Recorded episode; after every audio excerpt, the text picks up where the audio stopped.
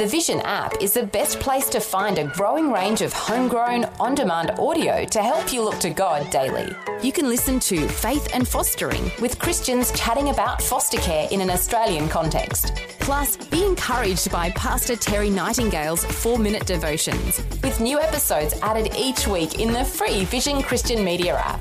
If you don't already have the app on your smartphone or tablet, download it now from vision.org.au slash app. Vision.org.au slash app.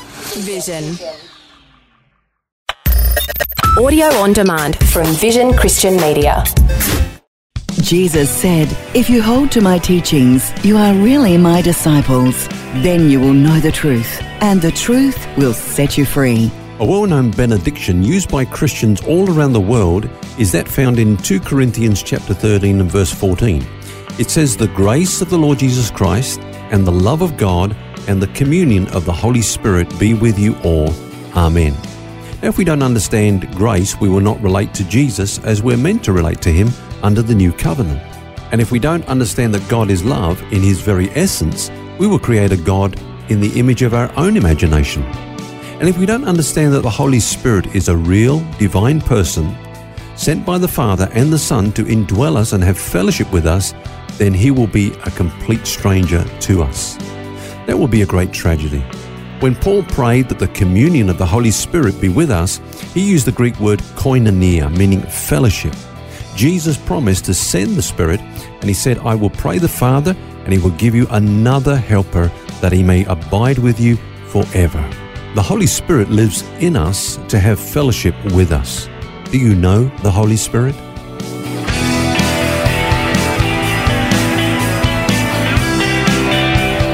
This is Set Free with Ken Legg. And thanks for joining us. It's Phil here, along with author and pastor Ken Legg. And we start our discussion this week on the Holy Spirit, your helper.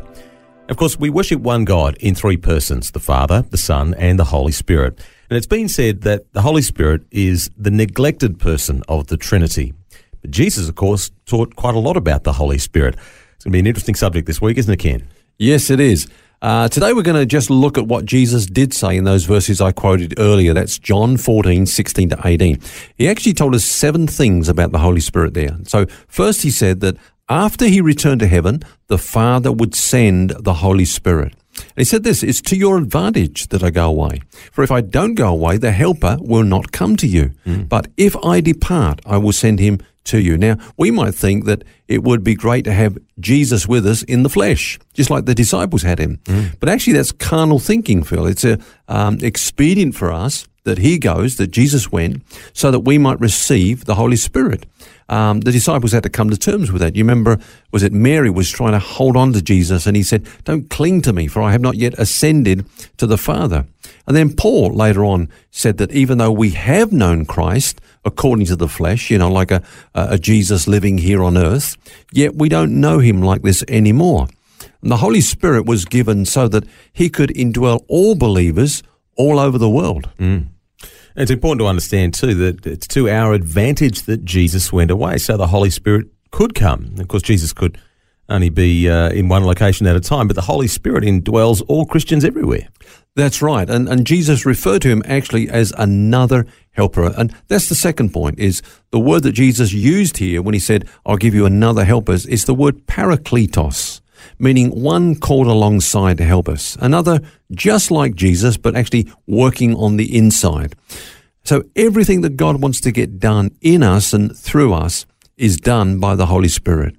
Everything Jesus accomplished for us is uh, applied to us and effected in us by the Holy Spirit. We could say this, Phil, that God gave his Son for us, but he gives his Spirit to us. This is the dispensation or the age, if you like, of the ministry of the Holy Spirit.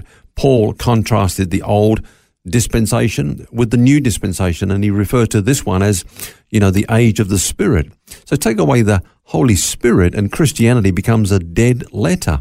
That's what Paul was saying. Mm. There's nothing that's done by us that's acceptable to God except that which is done by the Holy Spirit.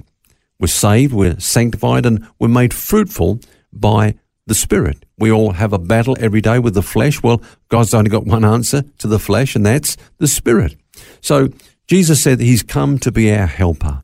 But then thirdly, he said that um, he would abide with us forever. Now, in the Old Testament, the Holy Spirit operated through individuals such as leaders, prophets, judges, and so on to fulfill his will. Um, but he worked in a, we could say, an external way, endowing them with gifts and power for specific purposes. He didn't always stay with them. He didn't abide with them in the sense that Jesus is talking about. But under the new dispensation, the new covenant, um, he doesn't just come upon us, but he comes to live within us and he stays with us forever throughout our whole journey on earth. It's a really comforting thing, especially when we face challenges in life. Big stuff to know that He will never leave us. He is always there with us. We might not necessarily feel that way sometimes, but He is there with us. Always, yeah. And then the fourth thing, uh, Phil, that he described the Holy Spirit as was the Spirit of truth. The Holy Spirit actually is our teacher. Now, what does he teach us? Well, he teaches us all about Jesus. That's what he wants to teach us about. Um, Jesus said, when he comes, he will speak of me. He will glorify me. He doesn't speak about law, you know, or law keeping. He doesn't speak about, hey, what you can do if you really put your mind to it, fleshly ability. He's always speaking about Jesus. His purpose is to train us to set our minds on Jesus. So he teaches us, for example, what it means to be in Christ, what it means to have Christ in us, what our identity in Christ is, what our inheritance in Christ is. These are the things of the Spirit. So would you say that He only teaches the church, those who belong to God, or is it wider than that? Oh, that's a good question because um, actually the next point, the fifth point that Jesus mentioned in those verses is that the world cannot receive him. The world cannot receive the Holy Spirit. But he does have a ministry to the world. You remember Jesus said when he comes, he will convict the world of sin and righteousness and judgment. So his ministry is to convict the world and to draw them to Jesus. Uh, some will come and put their trust in him. Those that don't, they're, they're referred to as resisting the Holy Spirit. And there are some that do that in a total way, in extreme cases.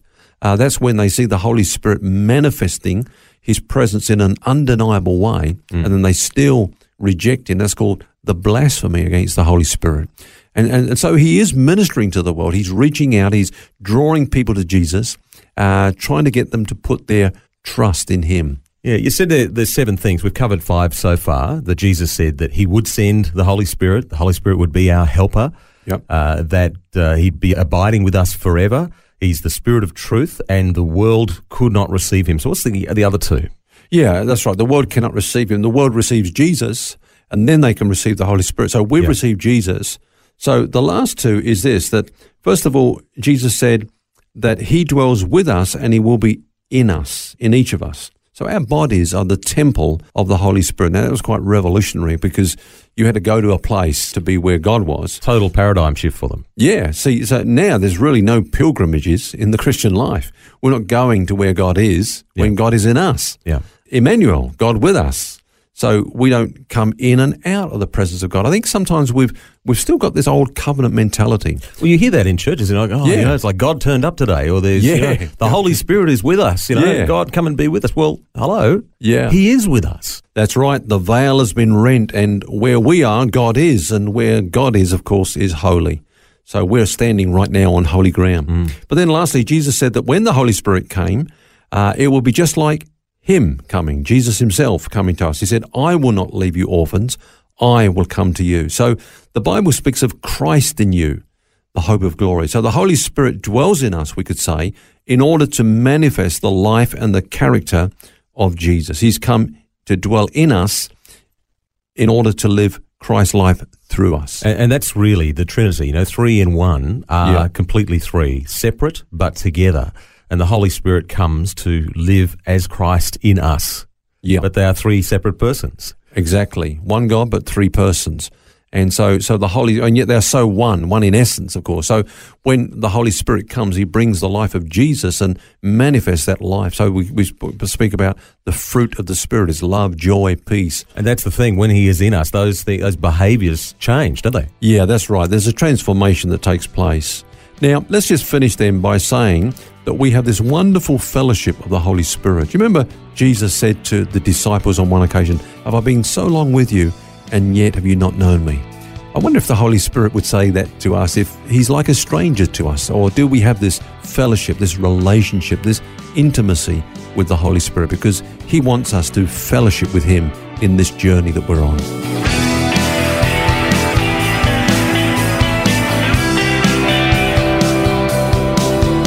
Good reminder that God has given us a helper, the Holy Spirit. And we'll have more on this subject tomorrow. Until then, remember you don't have to carry that baggage. God wants you to be set free. For books, DVDs, small group studies, and other resources from Ken Legg, including the book New Covenant, New Glory, which features topics from today's message, shop online at vision.org.au. That's vision.org.au. Thanks for taking time to listen to this audio on demand from Vision Christian Media. To find out more about us, go to vision.org.au.